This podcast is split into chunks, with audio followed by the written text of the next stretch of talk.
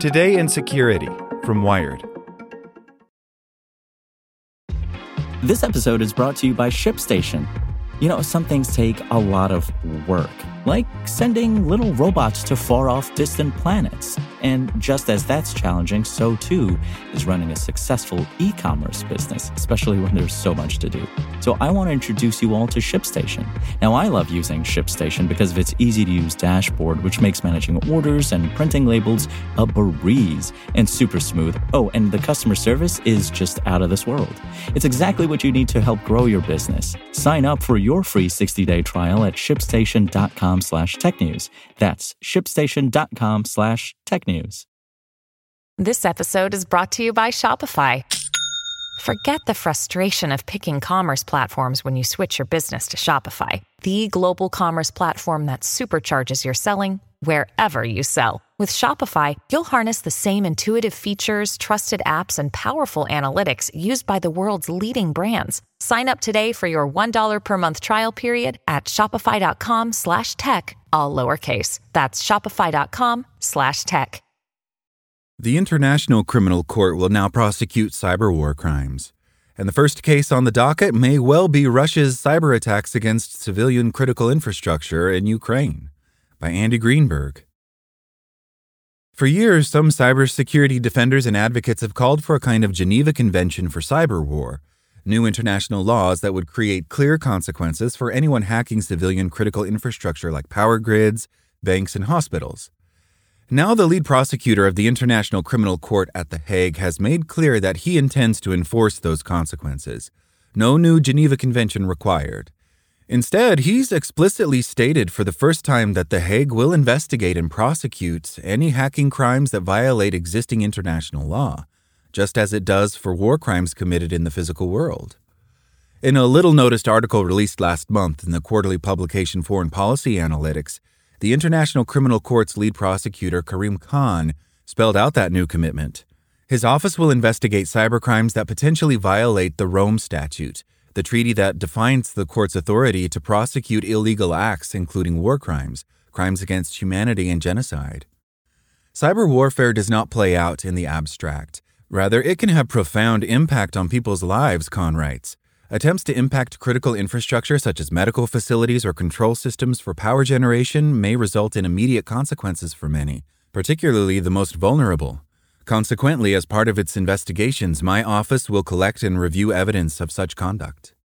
When Wired reached out to the International Criminal Court, a spokesperson for the Office of the Prosecutor confirmed that this is, in fact, now the office's official stance. The office considers that, in appropriate circumstances, conduct in cyberspace may potentially amount to war crimes, crimes against humanity, genocide, and or the crime of aggression, the spokesperson writes, and that such conduct may potentially be prosecuted before the court where the case is sufficiently grave. Neither Khan's article nor his office's statement to Wired mentions Russia or Ukraine. But the new statement of the ICC prosecutor's intent to investigate and prosecute hacking crimes comes in the midst of growing international focus on Russia's cyber attacks targeting Ukraine both before and after its full blown invasion of its neighbor in early 2022. In March of last year, the Human Rights Center at UC Berkeley School of Law sent a formal request to the ICC prosecutor's office urging it to consider war crime prosecutions of Russian hackers for their cyber attacks in Ukraine even as the prosecutors continued to gather evidence of more traditional physical war crimes that Russia has carried out in its invasion. In the Berkeley Human Rights Center's request, formerly known as an Article 15 document, the Human Rights Center focused on cyber attacks carried out by a Russian group known as Sandworm, a unit within Russia's GRU military intelligence agency. Since 2014, the GRU and Sandworm in particular have carried out a series of cyber war attacks against civilian critical infrastructure in Ukraine beyond anything seen in the history of the Internet. Their brazen hacking has ranged from targeting Ukrainian electric utilities, triggering the only two blackouts ever caused by cyber attacks, to the release of the data destroying NotPetya malware that spread from Ukraine to the rest of the world and inflicted more than $10 billion in damage including to hospital networks in both Ukraine and the United States. Though the Berkeley Group's submission initially focused on Sandworm's 2015 and 2016 attacks on Ukraine's power grid as the clearest example of cyber attacks with physical effects comparable to those of traditional warfare, it later expanded its argument to include Sandworm's NotPetya cyber attack too, as well as a third attempt by the hackers to sabotage Ukraine's power grid and another cyber attack on the Viasat satellite modem network used by Ukraine's military, which caused outages of the satellite modems across Europe. The fact that Khan doesn't explicitly mention Russia in his article doesn't actually mean he's shying away from investigating war crimes carried out by Sandworm or other Russians involved in the Ukraine attacks, says Lindsay Freeman, the Human Rights Center's Director of Technology, Law, and Policy.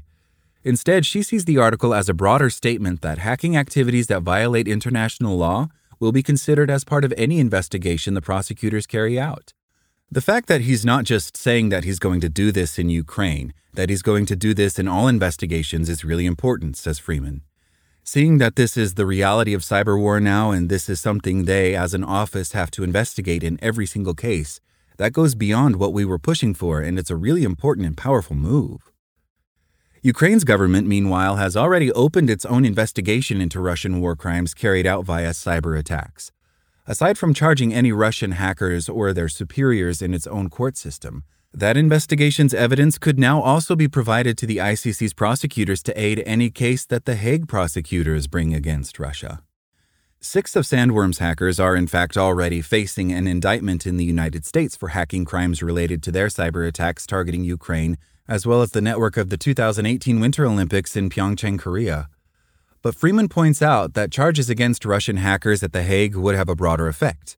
123 countries are parties to the Rome Statute, and so have agreed to help detain and extradite convicted war criminals. That includes some countries that don't have extradition treaties with the United States, such as Switzerland and Ecuador. The Hague's remit also extends not only to the hands on keyboards hackers themselves, Freeman notes, but to the command structure above those hackers, opening the possibility of new charges against higher level officers within Russia's military or even Russian President Vladimir Putin himself.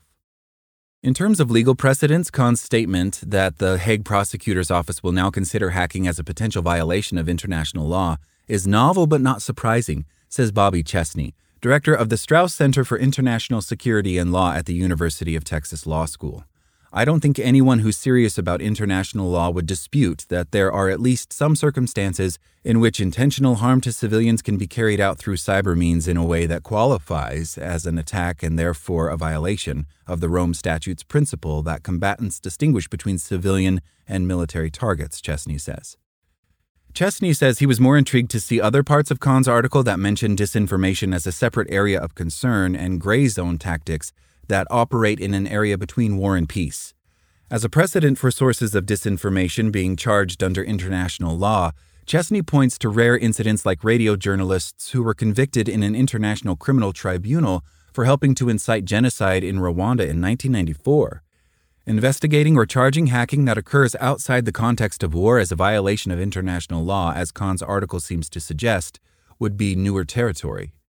But the Human Rights Center's Freeman argues that given the ICC prosecutors' limited resources and discretion to choose which cases to prosecute, any commitment to examine and potentially charge cyber war crimes is a historic moment. Just looking at how cyber is being used in war and that Khan sees it in his remit and something worth investigating as a priority within his power of discretion, I think is incredibly important, she says. Khan clearly sees the stakes as equally high, he ends his article by quoting and perhaps misquoting Albert Einstein's stated fear that technology would exceed our humanity. Undoubtedly, we shall be tested, Khan writes, but through our common efforts, and above all the belief that we can mobilize the law on these new front lines to deliver justice, we may collectively ensure that a more humane world is forged. The ICC will play its part, now and in years to come. Thanks for listening to Wired. I'm Zeke Robison, and for more stories just like this one, visit us at wired.com. Like what you learned? Subscribe everywhere you listen to podcasts and get more security news at wired.com/security. Want to learn how you can make smarter decisions with your money? Well, I've got the podcast for you.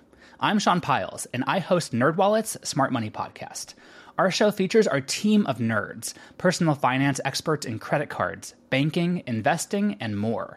And they'll help you make the most of your money while cutting through the clutter and misinformation in today's world of personal finance. You'll get clarity on strategies to help you build your wealth, invest wisely, shop for financial products, and plan for major life events. Listen to NerdWallet's Smart Money Podcast wherever you get your podcasts.